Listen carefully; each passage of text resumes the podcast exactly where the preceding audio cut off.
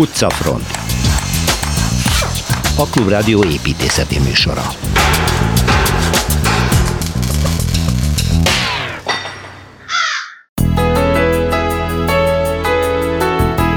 Zsamírótól Gaudiig, múzeumtól a Sagra Familiáig, Barcelonai séta folytatásra Szilveszter Ádámmal. Öt győztes épület közül a fődíjas, a 11. média építészeti díja zsűriének elnökével Zubrecki Dáviddal értékelünk. Séta, biciklis és történelmi emlékpark Budán. Milyen lesz az átépített és átálmodott szénatér? Őrsi Gergely polgármesterrel beszéljük meg a terveket. Egy kortárs beépítés a Simplon udvar. Kelecsényi Kristóf egy nagyon merész lakóházépítésről mondja el a szakvéleményét. És hivatása mesterének tartom túl korán életműve kiteljesedése előtt halt meg. Ezt mondta Molnár Farkasról egyik mestere Walter Gropius. Molnár ideáltipikus modern Bauhaus villájáról mesél Torma Tamás.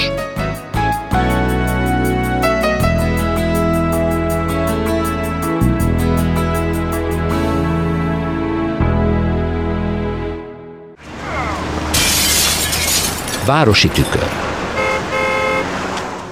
Múlt héten azt ígérte Szilveszter Ádám, egyetemi tanár, ibridias építész, a szabad művészetek doktora, hogy elutazik a hétvégén barátaival Barcelonába, és akkor megnézi azokat a helyeket, amikről múlt héten beszélt, mert hogy ilyen kis csoportot ritkán vezet, illetve hát ez nem is volt csoport, egy baráti kör, és most olyan házakba be lehet jutni, ahova egyébként 30-40 fős csoporttal nehéz, és akkor Szervusz Ádám, jó volt az utad? Szervusz Péter, gyönyörű volt. És jó volt az idő is, Napsütéses, úgy hallom. Igen. És akkor be is jutottatok valóban mindenhová? Mindenhova. Mondd nekem, mi újat tud neked mutatni még Barcelonát? Nem tudom, Európa nagyvárosai közül is nagyon sok helyen voltál, vezettél csoportokat, építész sétákat rendezel, és Barcelonában nem is tudom hányszor. Tudod hányszor? Ez volt a 23 hát És kaptál már állampolgárságot? nem, de barátságot, igen. Azt gondolom, igen. most is összefutottál néhányal. Igen. Ismerőssel. Hát a vendéglátóhelyek örömmel fogadtak, hogy itt vagyunk. Akkor törzsasztalod is van. Igen. No, igen. ez... No, szóval volt valami új? Hát, Vagy mindig más hát valami? Nézd, volt új persze, amit nem láttunk, csak elmentünk mellette. Ah. Az első napi sétáról mondanék egy-két szót, megnéztünk olyan dolgokat, amikhez közel laktunk. Van egy domb, ugye a Monzsuik, a Zsidóhegy, és annak a tetején van az olimpia szintere, 1992-es időpontban lett kész és gyönyörű. Hát azt viszont láttuk. Igen. És mi közel laktunk hozzá a Paralel nevű úton, és elindultunk, és a séták első állomása a Plaza España. Ez egy jelentős forgalmi tér, azért érdekes, mert a 29-es világkiáltás szinteré mellett van. Uh-huh. És az ember a tére megáll, és, és hátat fordít annak a Bikaviadal arénának, amik nem üzemmel 2011 óta, kettő van a városban, ez át van építve, egy óriási nagy mol van benne, tele van mindennel, és egy Richard Rogers nevű építész csinálta, aki a Pompidou-nak is társszerzője volt Renzo Piano mellett. És az ember a hegy felé fordulok, egy óriási tengelyt lát, és a tengely tetején a dombon van a Katalán Múzeum. Ezt most se néztük meg. Ezt akkor most is. Ez, ez a bakas listán. Van miért visszamenni. A bakas listán marad. De felé közeledve, hát az ismerős helyszínek mellett mentünk el, elmennünk a Kassa Fórum mellett, amiről mut, Igen, beszéltem, gyönyörű, és láttuk a, a Miss Pavilont. És a célunk az volt, hogy elmenjünk a spanyol faluba. Ez a spanyol falu, ez, ez, egy, ez egy bájos dolog, tájegységenként nagyon globális tájegységenként. De erre mondtad, hogy nem igazi skanzen, de... Nem, ez, ez, egy, ez egy nagyon ízléses, finom Disneyland. Kis Disneyland. hát akkor a vendéglátás is szerepet játszik, gondolom. Igen, igen, és, és hát nagyon érdekes, mert, mert van egy, egy északi övezet, aminek az épített utcák mentén mutatják be. Tehát megmondják, ez a ház ez ott van, tehát nem viszik be minden skanzenbe a szokás az eredetit, hanem kiírják, hogy ez, ez ott található a, a, a helyszín, hol van. Sőt, van egy, egy olyan pavilon, ahol be is mutatják a fotókat a helyszíneken, uh-huh. hogy ez a ház ez ott hogy néz ki a környezetében. Tehát van egy északi, az, ugye Baszkföld, Kantábria és, és, és Galícia, aztán van egy, egy mediterrán, amiben benne van ugye Katalónia és, és Valencia, van egy középső, amiben mindenki ott van, a mezetán élők, tehát Leon, Castilla, stb. és van egy dél, ez, Dél. ez, ez pedig Andalúzia. Andalúzia. Igen. Igen. Nagyon különböző kultúrák? Azt lehet mondani, igen. Tényleg? Hát az a, a tértőnek. A észreveszi a különbséget. készreveszi. Igen, Jó, de igen. azért, mert hogy egy baszk és egy katalán, vagy egy andalúziai és egy északi baszk építészet, vagy művészet, de inkább az építészetben lehetnek stíluselemek, amik esetleg meg eltérőek. Hát kü- különösen az érdekes, mert, mert ugye, ugye ez, a, ez a félsziget, ez, ez iszlám befolyás alatt volt 711-től Igen, 1492 a kalifátus, így van. Igen ám, de, de északtól dél felé szorították ki őket, és, és érdekes módon az európai stílusok ott hamarabb be- beköltöztek. Tehát például a burgoszi katedrális az, az, az nem sokkal később, mint a legnagyobb francia katedrálisok is. De viszont sokkal gazdagabban van díszítve, mert, mert új és, és, És győzedelmes. hát Fontos volt. A, így A, igen, a reconquista. Igen. Na most ez, ez ezekben a kis házakban, amik, amik fölszép az egyenes házak, szépen kanyarodó utcák, hát az Andalúz utcácska az, az egy kis sikátorral, fehér a fal, és rajta vannak a kék cserepek, muskátli valahogy szokott. Ezek nagyon bájosan vannak megjelenítve, és van egy érdekes dolog, hogy van egy, egy, egy kortás művészeti bemutató, ezzel kell érteni a, a modern. Uh-huh. Tehát Picasso, Dali, Dali. és hát Miro. Ugye az a következő állomásuk, hogy végre nem mentünk el a múzeum mellett, Hanem beme- most bementetek. Hanem bementünk, és, és nagyon élvezetes volt. Ez a Miro nagyon szerethető ember, de így, így egybe látva az egészet, és az, az, az, az, az egy 90 évet élt ember volt, 90 és fél. És 83-ban halt meg, és érdekes, hogy a háború után, de különösen a 60-as években virult ki, ez egy, ez egy örök kamasz. Hm. Egy rettesen jókedvű, hát mindenre rácsodálkozó, azt mondja, nem tudok ki semmit, csak mindenre rálátok. Ez, ez, ez, Ezt mondta? igen, ezt mondja, igen. Ebben rengeteg van, ilyen, ilyen, ilyen kisfiús erotikától kezdve, gyönyörű dolgok. Nagyon-nagyon-nagyon élvezetes volt, és szép a ház is. Az építész az nem jelentős építész, de ez nagyon el van találva, ez, ez 70, 70-es évek elején, 75-ben épült, akkor lett kész. Na, nagyon örültünk, ezt megnézhettük, és aztán utána fölmentünk, azt se voltunk korábban. Lanovkával, teleferikkel fölmentünk az erődbe. Az erődnek érdekes a története. Én és- még itt nem voltam a Lanovka, a kikötőből indul, vagy honnan? nem, ez, ez föntről indul. fönt. Tehát van egy állomás, ahol... Hogy átmegy a másik hegyre. Nem, az, az egy más, az, le, az lejjebb van, egy Ja, ja, jó, akkor 60 az nem méterre is mélyebben az, van. Azzal aztán átmentünk Barcelonetába, uh-huh. De most fölmentünk az erődbe. Az erődbe két vonal lehet fölmenni, van egy funikulár, ami zsüm, egyenesen fölmegy, és van, ami elalakban megy föl, uh-huh. tehát fordul, nagyon, nagyon csinos, és, és hát gyönyörű a városra ránézni. Hát onnan el tudom képzelni. Az ember nem tudom elképzelni, annyira szép. olyan furcsa dolog, hogy, hogy, hogy egy kőtengernek látszik, de az ember benne mozog, mindig tágas terekben van. Igen. De ez egy csodálatosan is szerkesztett város. Ami döbbenetes, az a Sagrada Familia. Az, az most már tényleg túlnőtt minden, minden józan határt. Az teljesen. Most a vasbetonból van Mind, már. de tor, torony hömpöly egymás mellett, amikor az ember piacon látja egymás mellett a répákat bedugva, vagy, vagy a spárgát összekötegelve, de úgy néz ki. Ez, ez, Az egy, az egy vicc, ez egy építészeti vicc. Igen, ez a, ez de- a Gaudi bosszúja volt, hogy soha ha- ne ha- lehessen nem. befejezni. Nem, ha Gaudi látná, szomorú volna. Vagy szomorú volna, azt Szomorú- mondod? szomorú volna. De hát valami olyat nagy hagyott hátra, hogy az utókon nem tud vele mit kezdeni. Ezek Hát de, de befejezi. Hát, be, be fogják ezt Vasbeton. fejezni valahogy? Hát most már nagyon úgy néz ki, mert az a központi nézeti torony hiányzik, az is, az is már megvan derékig. Ah, értem. De mellette van, van egy, egy köteg. Köteg torony. Köteg torony, és az, a, az ami ő, az első négy torony, amit ő épített, az, az még Gaudi. Az már csak az a Gaudi. És, és az, az figurális, az is érdekes, hogy, hogy gótika akar lenni, ahhoz képest nem fegyelmezett, hanem ön, öncélú, de jobb fa. Jó pofa, játékos, Igen. és, és az. Ez, ez kő komolyan van, és pocsék. Pocsék, így ebben maradunk. De az furcsa ebben várom, hogy ki, ki, ki Akkor ki maradunk abban, hogy még mész Barcelonában, mert maradt, amit még meg kell nézni, de, Maradt, jö, maradt. de jövő héten át lovagolunk valamelyik másik Jó, európai jó. városba Szilveszter Ádámmal. Köszönöm szépen, szervusz! Budapesti séta ha azt mondom, hogy Szimplon, akkor nekem elsősorban egy mozi jut eszembe Budán, amit a 30-as évek elején épített, tervezett Preuss Gábor, és talán az első hipermodern épülete volt Budapestnek az épület maga, aminek az aljában volt a Szimplon mozi, de most Kerecsényi Kristóf átküldött nekem egy leíratot a Szimplon udvarról, és nagyon meglepődtem. Ugyan ez is Budán van, de ez valami egészen más, ez a Bercsényi utcában. Egy saroképületről van szó, ami csupa színüveg, és a Turányi testvérek, Turányi Gábor és Turányi Bence tervezése.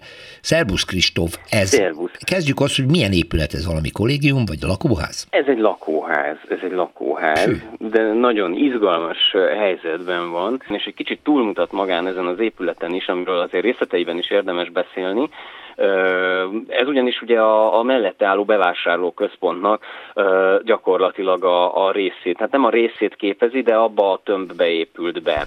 És ugye ez a, ez a, ez a bevásárló központ, amit Újbuda központjában itt a 2000-es évek legvégén felhúztak, ez tulajdonképpen abból a szempontból izgalmas, hogy Hát a, a, a 2000-es években, a 90-es években épült budapesti bevásárlóközpontok többnyire nem törekedtek arra, hogy föloldják azt, a, azt az építészeti ellentétet, ami, ami ugye a között van, hogy egy, egy tulajdonképpen azt szoktam mondani, hogy egy kifordított kesztyű, vagy egy kifordított zokni, Igen. egy bevásárlóközpont, ahol az utca frontot forgatja be a, a tervező tulajdonképpen a beltérbe, és ezzel ugye a üzleteknek a különféle raktárai, meg mindenféle egyéb dolgok kerülnek a homlokzatok mögé. Ugye ennek nagyon tipikus példája, amikor ezzel ugye nem igen kezdtek, kezdtek semmit, ugye a szénatéren álló mamut bevásárló központok, és hát tulajdonképpen a, a Westennél érzem azt először, ott ugye erről már beszéltünk, Szinta József ott ugye próbálta már ezt enyhíteni, ugye a Hilton szállodának a tömbje rá van ültetve az egészre, és itt, itt Új-Budán is, itt az Alli esetében egy, egy tagolásra törekedtek. Ezzel nem azt mondom egyébként, én nem szeretem ezeket a belvárosba felhúzott plázákat, de ugyanakkor építészeti oldalról az látszik, hogy, hogy a tervezők szembesülve ezzel a problematikával megpróbáltak valamit kitalálni arra, hogy enyhítsék ezeknek az épületeknek a, a, a méreteit egyszerűen vizuális és építészeti eszközökkel. Ugye a Bardóci Sándor írt egyébként egy, egy nagyon találó címmel kritikát róla annak idején, felszeletelt gólemnek nevezte ezt az építményt, tehát tényleg egy, egy egészen hatalmas tömegű épületről van szó, és ennek a sarkára van tulajdonképpen ugye ott a Bercsényi, és azt hiszem nem a, de a Váli utca sarkára. Váli utca ez az épület kitalálva. És az a sokarcúsága a bevásárlóközpontnak, ami valóban tehát nagyon eltérő építészeti gesztusokat és formákat alkalmaz, tehát bizonyos helyeken mondjuk fémburkolatot üvegcsíkokkal, máshol üvegfüggönyfalat, megint máshol a szomszédos szemben lévő épületre reagálva mondjuk burkolótéglát, téglaburkolatot, máshol mészkőburkolatot, azt az egészet egészíti ki ez a színes játékos épület. Ezt azért tartottam fontosnak elmondani, mert ezek nagyjából egyszerre készültek el, és abszolút érezhető itt a, a, a turányi testvérek szándékában az, hogy ezzel az egész nagyon furcsa kontextussal hogyan próbálnak kapcsolatot keresni, azzal együtt, hogy, hogy bevallottan egyébként itt a környékre, ugye a 30-as éveknek, ugye te is említetted a Simplon mozinak az épületét, de hát hogyha új Budának erre a Móricz Zsigmond körtér környéki részére gondolunk, akkor tényleg az embernek ezek a 20-as, 30-as és 40-es évek első felében épült korai modernista, Bauhausnak nevezett házai gondol, ö, ugranak be, és, és azt lehet mondani, hogy, hogy a, bár ez a szín és játékosság nem jellemző a korszakra, de mégis ahogy ez az épület a városképbe illeszkedik, ahogy például a sarok megoldása van, ahogy az erkélyek megjelennek rajta, erre az egész városi kontextusra is úgymond válaszol valami valamilyen módon. És maga a tömb, ugye az egész tömbszerűsége is nagyon jó folytatása a bevásárlóközpont tömbjének. Ez nagyon érdekes, ez a, amit említesz, ez a Váli utca felé bekanyarodó íves sarok, tehát Igen. hogy egy szinten a Bauhausra akár rímelhet is ez a megoldás, ahol sokszor alkalmaznak íves, akár üvegfelületeket, akár falfelületeket. Impozáns a dolog minden esetre, és, és nagyon merész a, a bátor színezéssel. Ez mind üveg? Ez elméletileg mind üveg, igen, és valóban, tehát hogy ez a fajta színezés idehaza egyáltalán nem jellemző. és, és ez nagyon kockázatos dolog is szerintem. Nagy bátorságra val az építészek részéről, hogy ezt vállalták, és én amennyire ismerem az ezzel kapcsolatos, hogy mondjam, laikus közönségbeli visszhangokat, ez egy kedvező fogadtatásra talált alapvetően ez az épület, amit lehet, hogy egyszerűen abban mérek, hogy nem hallottam róla rosszat, de ez már jelent valamit szerintem ebben az egész dologban, amiről úgy szeretnek vitatkozni a pesti emberek, hogy melyik ház mennyire illeszkedik, meg nem illeszkedik. Én, nem hallottam erről az épületről senkitől rosszat, és tényleg egyébként gyakorlatilag ugye az alapkoncepció az az ebben a színezésben, hogy a homlokzaton tulajdonképpen látjuk, hogy mettől meddig tart egy lakás. Igen. Tehát egy szín az egy lakáshoz tartozik, és ami ebben még a trükk, amit nem látunk viszont, vagy hát legalábbis akik nem ott laknak, nem látnak, hogy, hogy ugye belülről a, a lakásoknak az ajtajainál is, a folyosókon megjelenik ugyanez a szín, tehát ez a koncepció, ez végig vonul, mint egyfajta ilyen információs rendszer is magán az épületen. Nagyon izgalmas épület. Köszönöm szépen Kelecsényi Kristófnak, szervusz, minden jót! Szervusz! Háztűznéző.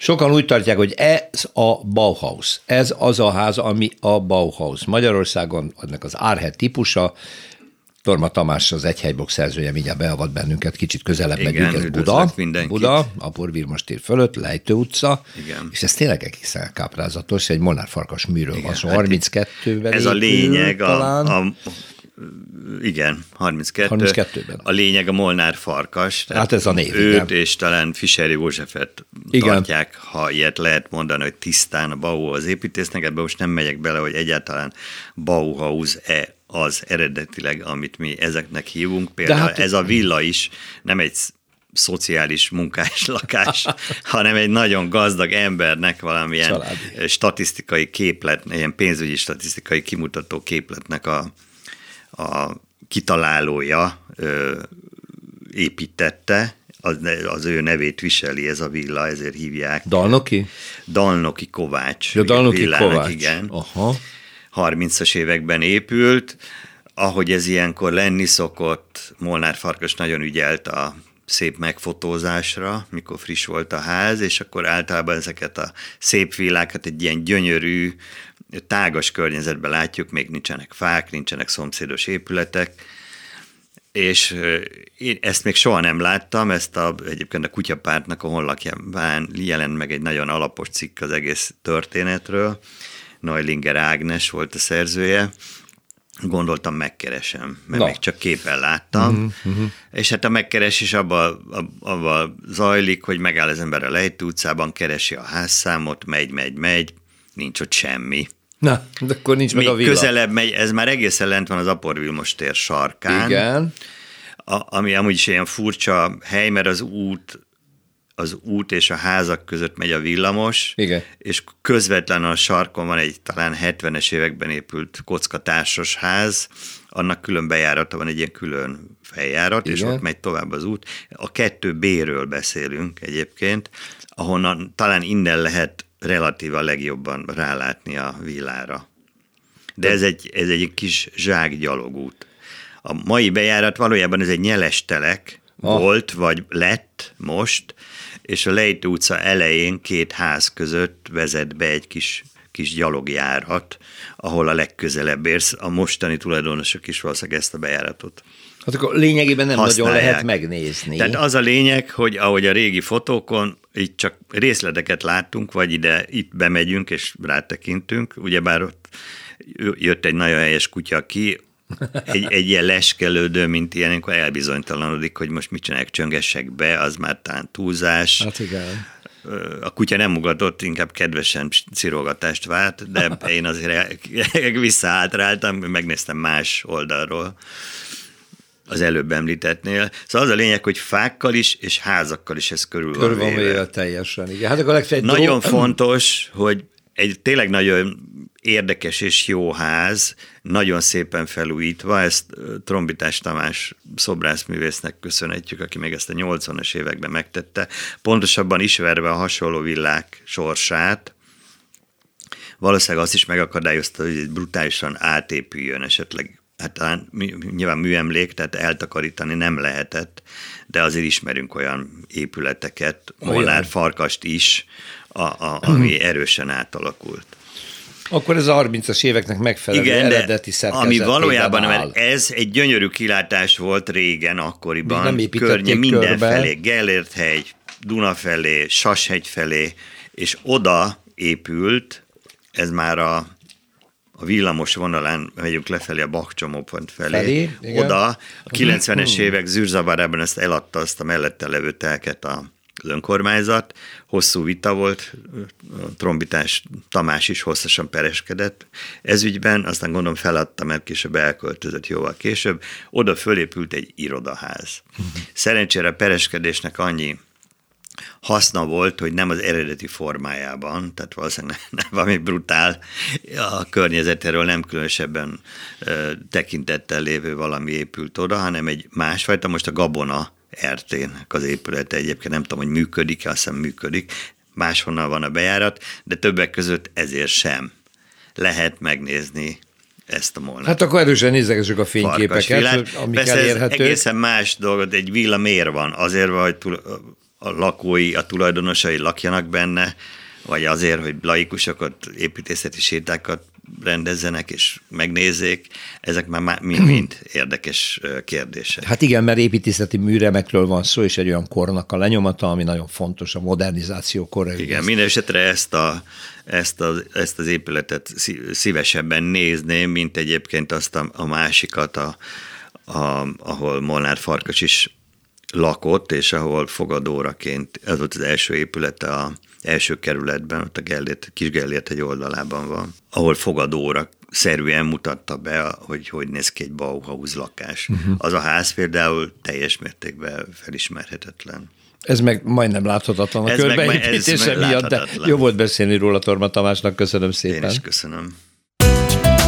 Utcafront. A 11. média építészeti díj gálája díjkiosztó ünnepi eseményen lezárult, az Urániában volt ismét a rendezvény, és a zsűri elnöke Zureszki Dávid volt, kollégánk, építész szakértő, aki itt van a vonalban. Szervusz Dávid! Szervusz! Hát akkor egy mustrát kéne tartanunk, hogy ugye az évről évre megrendezett eseményen mi is vonult föl, mit láttál, ami megépített, elkészült épületek kategóriában. Különleges és érdekes. Nézzük a győzteseket. Hát ugye a győztes az a Bánáti Hartvégépítész irodának a saját székháza lett, ami, ami egy nagyon érdekes épület. Ez, ez a Fehérvári úton van, az Alba Régia étteremnek a volt épülete, egy ilyen lepényépület egy lakóház mellett, amit egyébként nagyon sokszor néztem villamosból, hogy milyen kár, hogy ez így pusztult. Pusztult, igen. Na egyébként voltak bent nálunk még bőven a verseny előtt, és beszéltek az tervezésről és arról, hogy milyen kihívást jelentett ennek az átépítése, úgyhogy a hallgatóink képben vannak. No, hát akkor ezt nem is kell ragoznom, hogy ez miért, miért volt egy nagyszerű dolog, és tulajdonképpen a zsűrinek is ezért tetszett, hogy, hogy egy nagyon komoly, hazai szinten kiemelkedően fontos építész iroda a saját irodaházát azt így alakítja ki, holott ugye megtehetné, hogy villog valami. Bizony, valami és ami nagyon fontos, hogy ennek a háznak az építésekor az ökológiai lábnyom tervezése az egyik fő szempont volt, hogy minél kisebb legyen. Ez is egy nagyon fontos dolog, igen. A hallgatóknak mondom, hogy a zsűri az a média képviselőben, tehát különböző szerkesztőségek delegáltjai. Ez azért a média építészeti díja, hogy nem építészek, nem mérnökök ítélkeznek, hanem az építészettel foglalkozó újságírók, és ezért különleges ez a díj. Akkor menjünk tovább, Dávid. E, igen, tehát hogy azt, azt azért tegyük hozzá, hogy e, mi ugye úgymond a laikusok vagyunk ebben a játékban, de van egy előzsűri, egy nemzetközi előzsűri ráadásul, amelyik már megszűri a jelentkezőket, és elénk ugye olyan öt épület kerül, ami ami már tulajdonképpen azért a krémjét jelenti a, a, a hazai építészetnek. Igen. És nagyon jellemző az is, és ebben a, a díjazott eh, Bánáti Hartvig eh, székház is eh, élen járt, hogy, hogy azért az jellemző a, erre az ötösre, hogy valamennyiben megjelentek ezek a szempontok, mint a fenntarthatóság, az újrahasznosítás, vagy a szociális érzékenység, az oktatás szerepe, és így tovább. Tehát azok a, azok a fontos üzenetek, amelyek ma azért világszinten megjelennek trendekként.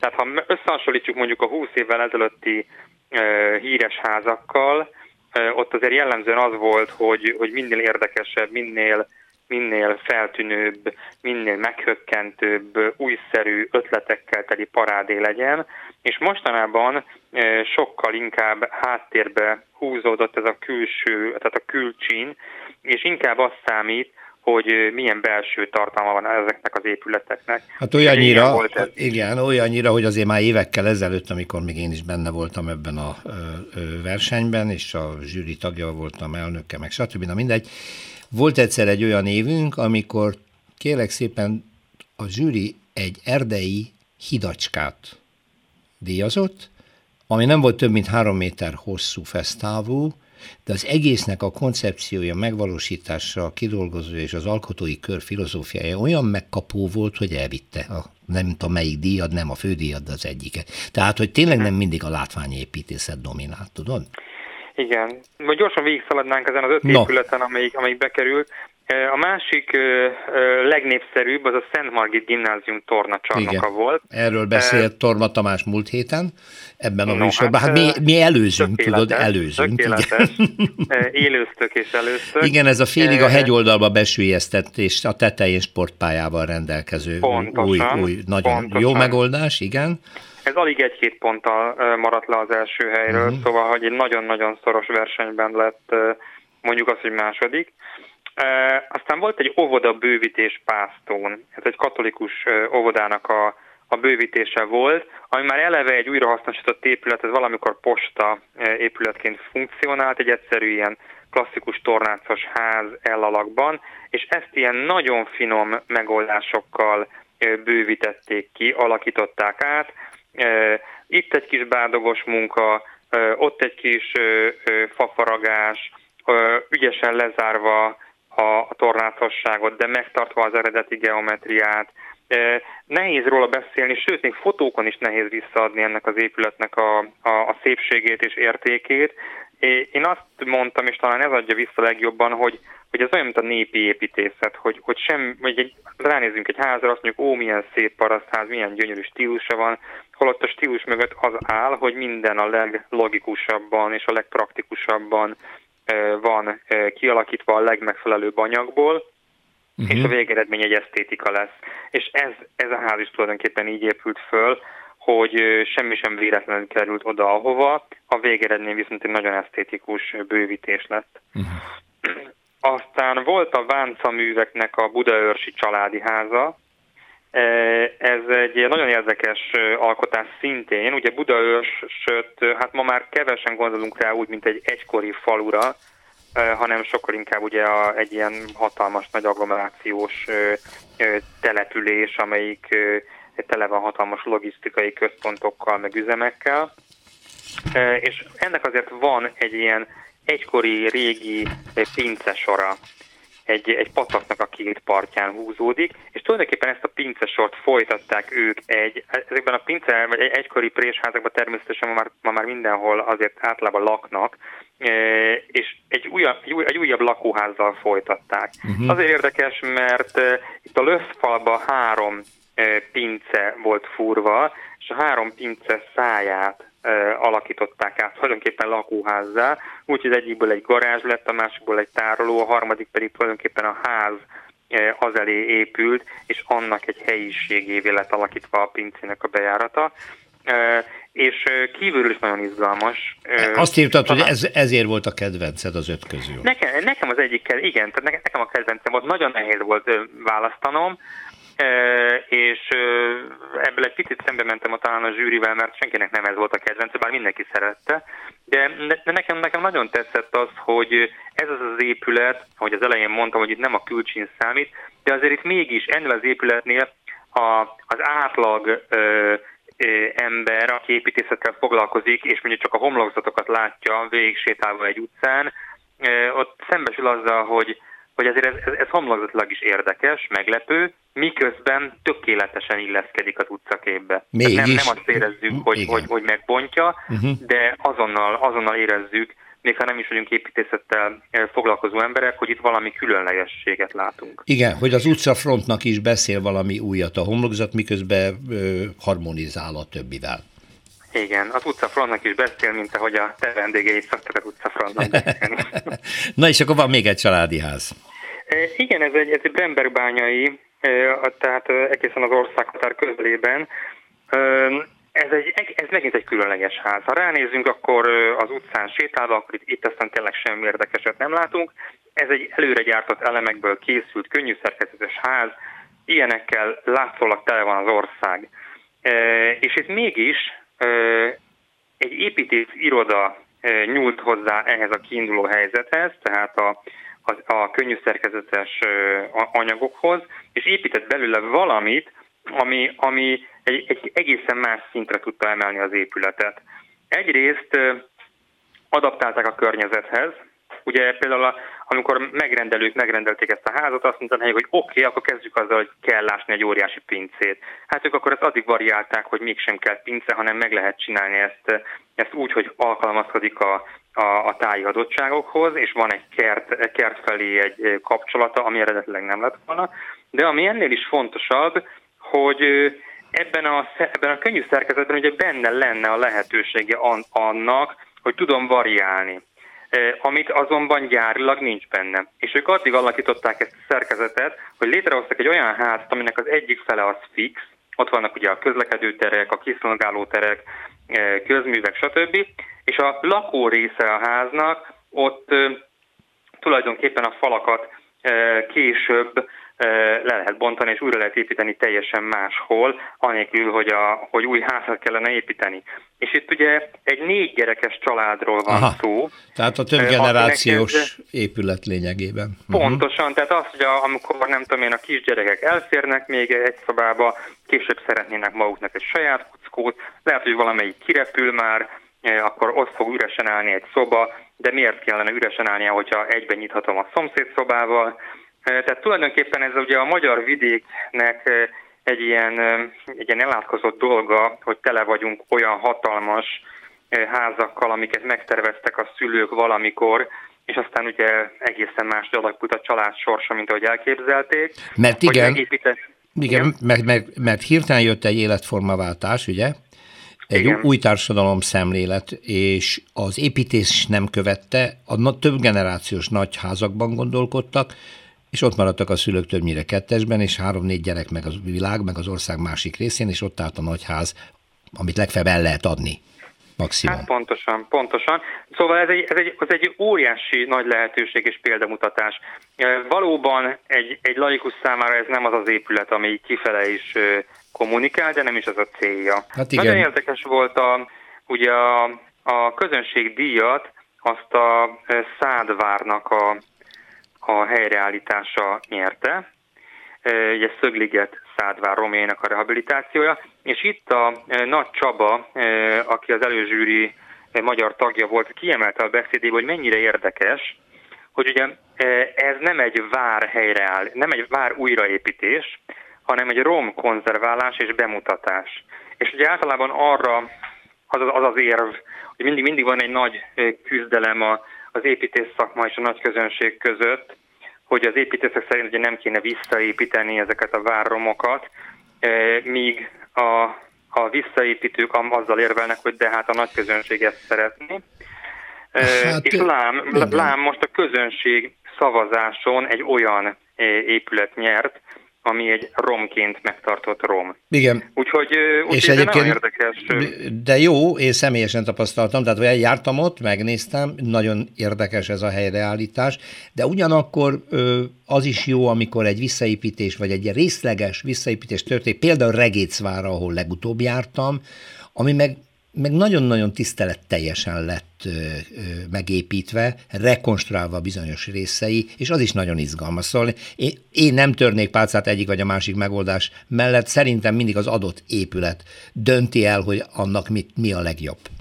Tehát... Teljesen egyetértek. Nem, de ez, ez nem, egy, nem, nem azt mondom, hogy na akkor innentől kezdve minden várat igen, igen, igen. meg, de... vagy innentől kezdve mindegyiket helyreállítsuk. Egyszerűen ez inkább csak arra mutatoz rá, hogy igenis, erre is van igény, ez is lehet a nagy közönségnek tettő. Szuper! A 11. médiaépítészeti díj zsűri elnöke Zúrecki Dávid foglalta össze az idei mezőnyt. Nagyon szépen köszönöm, Dávid, szervusz, minden jót! Köszönöm szépen, viszont hallásra, szervusz!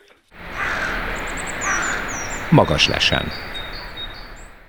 Hát ha van guzmis része Budának, akkor az a Moszkva tér, meg a környéke, meg a Szénatér, rengeteget kínlottak annak idején az építészek, amikor például a Szélkármán térnek az átépítésével foglalkoztak. Hát az lett belőle, ami, mert az adottságok olyanok, hogy a közlekedési csomópontot nem lehet onnan kivinni. De mellette van a Szénatér, ami hát sokáig megint mostoha gyerek volt. Gondoljunk arra, akik emlékeznek rá, emlékeznek rá. Ott volt a Volán pályaudvar, és már eleve az, hogy oda buszok jöttek, mentek, halálosan terhelte az egészet. Úgyhogy nem egy hálás környék. Ehhez képest olvasunk egy nagyon impozáns tervről, hogy a szénatéren nem csak, hogy egy parkosítás indul el, hanem tulajdonképpen egy emlékpark épül, egy történelmi emlékpark úgy, hogy tájépítészetileg teljesen rendbe hozzák, és ennek részleteiről fogunk most hallani, nem mástól, mint a kerület polgármesterétől, Őrsi Gergely van a stúdióban. Jó napot kívánok! Jó napot kívánok, tiszteltel köszöntöm a hallgatókat! Kezdjük ott, hogy bezárták a Bolán udvart még 19-ben. Így van. Ugye? Akkor végre az meg felszabadult az a rész. Mekkora területen lehet ott egyáltalán parkban gondolkodni. Annyira be van szorítva ugye a villamos sínek és a, a Hattyú utca felé eső utcafrontba. Igen. Alapvetően az a terület, ami az egykori Volánbusz pályaudvarnak adott helyet, és 2019-ben ez a bódésor és a felépítmények elbontásra kerültek, ez megközelítőleg 7500 négyzetméteres. Ez most az a tervezési terület, amin mi dolgozunk. Uh-huh. Ebbe beleilleszkedik még, és pluszban hozzá tartozik a Jégkert nevezetű korcsolyapálya és vendéglátőipari egység, az jelen pillanatban igen megmarad, ugyanakkor a, az még plusz egy 1500 négyzetmétert jelent. Igen, de az kívülről az rendben van, mert ez egy patinás fallal van körülvéve, is az...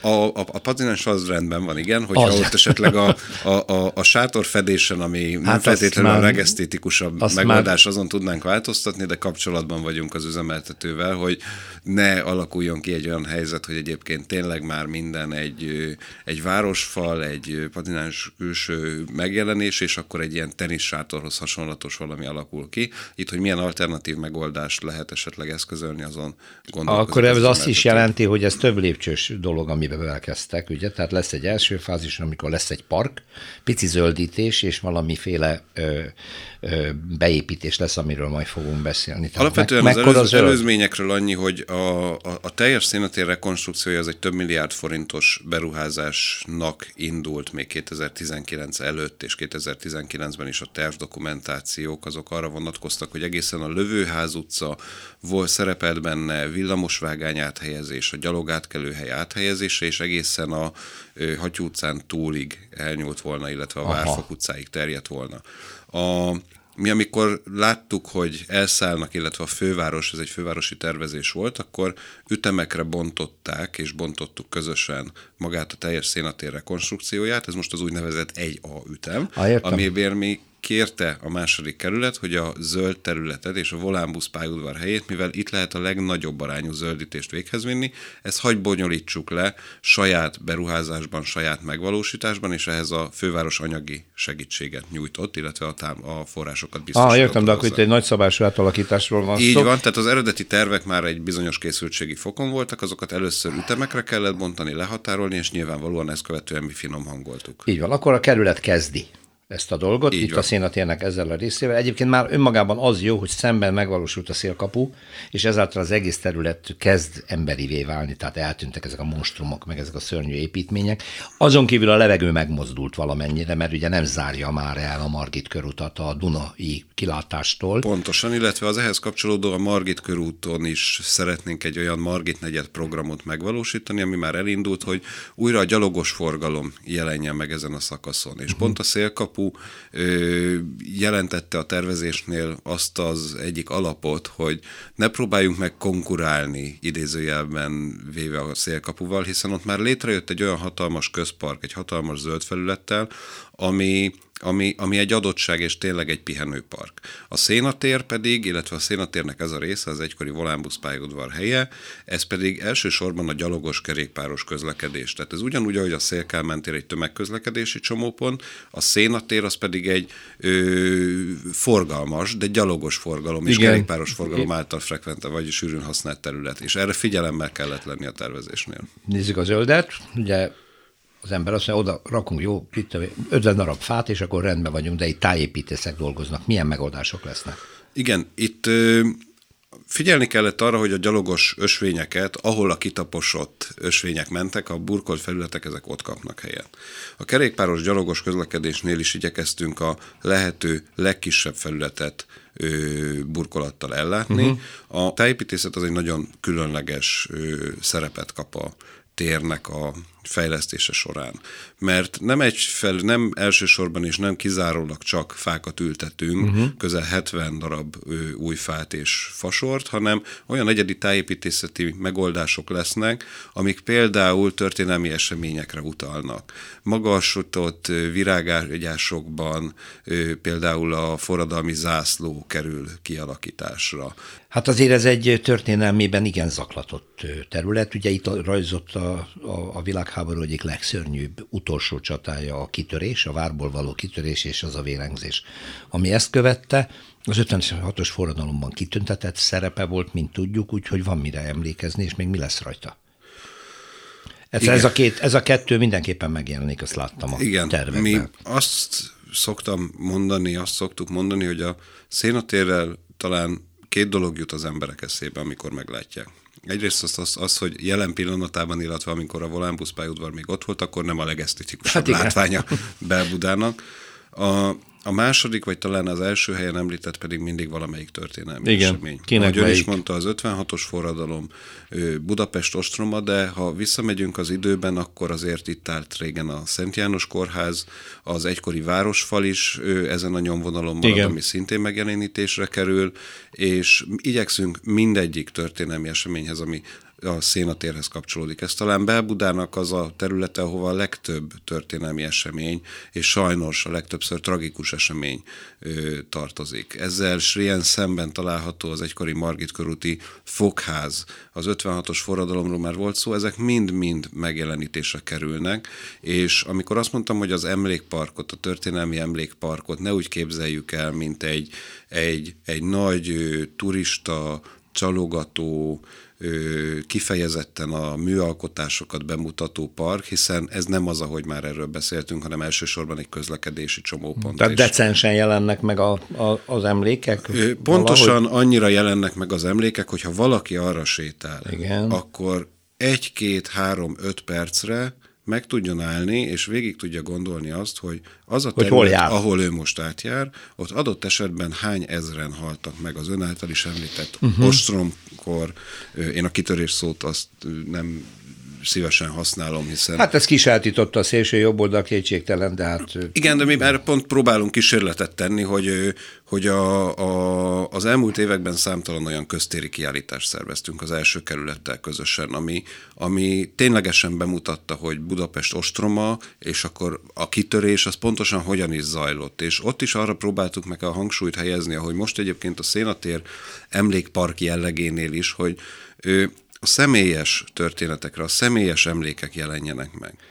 Na, hogyan jelennek meg? Erre vagyok kíváncsi, hogy ez akkor nem képzőművészeti alkotások között fogunk bolyongani, hanem képzőművészeti alkotások lesznek, de Aha. ezt úgy kell elképzelni, hogy lesz például egy emlékek útvesztője, ami nem más, mint egy ö, térburkolatba, illetve a burkolt felületekben elhelyezett írás, emlékek, akár kulturális emlékek, tehát versek, idézetek, a szénatérhez kapcsolódó történelmi eseményeket feldolgozó irodalmi művekből, de ami a legfontosabb talán az az, hogy amikor azt mondjuk, hogy személyes emlékek, akkor az fontos kiemelni, hogy a tájépítészeti és a tértervezési ter- folyamatokkal párhuzamosan mi elindítottunk egy személyes történelemgyűjtést, egy interjúkat készítettünk, Aha. felhívást intéztünk a budai lakosokhoz, hogy akiknek még élő eleven emlékük van arról, ami akár 45-ben, akár 56-ban történt,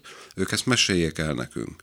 Mm. És itt ér össze a múlt és a jelen, a 21. századdal, hogy ezeket pedig úgy szeretnénk ábrázolni, hogy nyilvánvalóan képzőművészeti alkotások is helyet kapnak, de ezek a személyes történetek, már most is figyeltünk arra, hogy amikor a kordonozás ugye megtörténik, és az ne egy sima szürke vagy fekete építési háló takarja, és ne csak a látványtervek legyenek kint, meg hogy itt megújul a szénatér és csodálatos lesz, hanem itt is egy-egy arc, egy élő ember, egy szomszédunk, egy tőle származó idézet, hogy ő maga hogyan élte meg 56-ot, vagy éppen Budapest ostromát, és mellette található egy QR kód amire, hogyha az ember elé tartja a mobiltelefonját, akkor, akkor, akkor megjelenik a videó, amin ő mm. elmeséli melbevágóan azt, hogy ő hogyan látta a, a szovjet tankot égni, vagy milyen emlékei vannak, és ez, ez borzasztóan fontos, hogy lássuk azt, hogy itt, itt, itt ne, ne pusztán arról beszéljünk, hogy ezrek haltak meg a téren,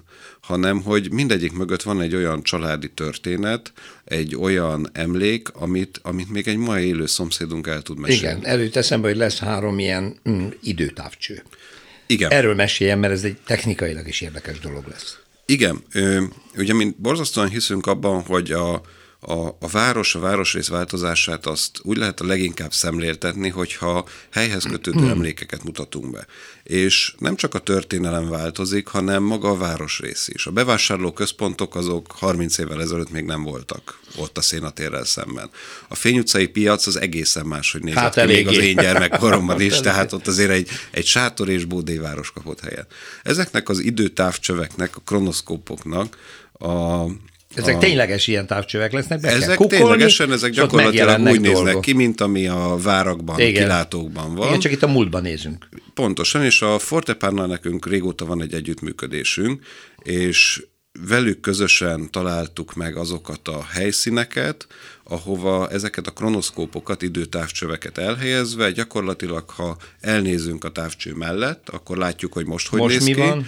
és hogyha belenézünk a távcsőbe, akkor pontosan ugyanabból a szögből látjuk pontosan ugyanazt a városrészt, csak mondjuk 45-65-75 évvel Akár. ezelőtt. És Igen. ez borzasztóan érdekes, hogy megnézzük arról a helyről, hogy hogy nézett ki egy feldölt vasúti Ezek kocsi. egy nagyon jó megoldás. Emlékszem, hogy egyszer Párizsban jártam, éppen az egész párizsi metrót fel felújították, és ilyen szűk folyosokon kellett nagyon hosszan gyalogolni az utasoknak, és mire használták ki? A paravánokra felrajzolták az időtengelyre Párizs közlekedésének fejlődését. E-, egészen zseniális volt, hogy az emberek nem rohantak, hanem így nézegetve mentek el, és hát olyan élmény volt, sokkal jobban megmaradt, mint amit kiállításra bementem volna. És pontosan ez a cél, hogy amikor az ember átsétál a szénatéren, akár a Varsányéren utcába, akár a Csalogány utcába, és meglátja ezt, akkor szálljon rá egy, kettő, öt percet, hogy elmélyedjen abban, hogy pontosan hol is áll, és hogy milyen történelmi emlékek kapcsolódnak. Vízjáték, tehát nem Aha. egy klasszikus felfelé vizet lövelő Jó, szökőkút, maradjon titok, ami valamilyen. 10 óra 23 perckor és 19 óra 56 perckor, tehát az 56-os forradalomra utaló időpontokban másként fog vízjátékként üzemelni, de ez talán valóban maradjon meglepetés. Ezen felül az emlékek útvesztője, amiről már ugye beszéltünk, és a térburkolatba illesztett, Igen. a városfalat is képzőművészeti alkotásként jelenítjük meg, de a legkonkrétabb képzőművészeti alkotás az az, hogy két szoborpályázatot írtunk ki. Egy 56-os ö, szoborra vonatkozólag, ahol ö, kifejezetten az volt a cél, hogy egy hétköznapi 56-os hőst ábrázoljon, és ezzel is utalva arra, hogy itt ö, nem mindig a hősökről kell beszélni, hanem azokról az egyszerű budai ö, polgárokról, akik részt vettek a forradalomban, akik szenvedtek. A másik pedig Szenes Hannáról ö, szól, és Szenes Hannáról készül egy műalkotás. Hatalmas pedig, hiánypótolnak Mostan a centenárium ünnepe a születésének századik évfordulója. Talán a leginkább ő ezért fájó, hogy megcsúszott egy picit a beruházás Nem baj, kezdete. viszont lesz. Pont most pár napja volt, száz, a, a centenárium most van az emlékéve, és ahogy már utaltunk rá a Margit Kuriti Fogház, ami ugye ott alig ott pár méterre meg. található, hogy ott végezték ki. És, és a Bármades gimnázium pedig fönt van nem messze, úgyhogy ahova ő járt. Így van. Na, mikor Ez... veszük birtokba? Ez, mindig, Ez a... mindig a legnehezebb kérdés. Itt a, ö, ugye október 23-án az is egy szimbolikus kezdési dátum volt. Akkor helyeztünk el egy időkapszulát, ahova a megemlékezők, akik a forradalomra emlékeztek a szénatér ö, szemben lévő oldalán, ugye az emlékműnél, mindenki írt egy-egy személyes emléket bele. Aznap kezdődött tehát a munkaterület Aha, átadás, tehát, akkor helyeztük el. Nyilvánvalóan a, a tájépítészeti megoldások és a növényültetések miatt ez késő tavasz, kora nyárra tervezzük, és ez azért a legnehezebb kérdés, mert remélem, hogy fél év múlva nem fogunk itt ugyanitt beszélgetni arról, hogy mi az Mikor lesz befejezve, igen. de nagyon remélem, hogy ez legkésőbb nyár elejére egyébként már használható lesz. Hát Úgy, sajnos az, az a helyzet, hogy egy polgármesteren számon lehet kérni az ígéreteit, meg is fogjuk tenni Őrsi Gergelyel, második kerület polgármesterével, és akkor visszatérünk rá. Nagyon szépen köszönöm, és valóban számon kérhetem. Minden jót köszönöm. Minden jót köszönöm, viszontlátásra.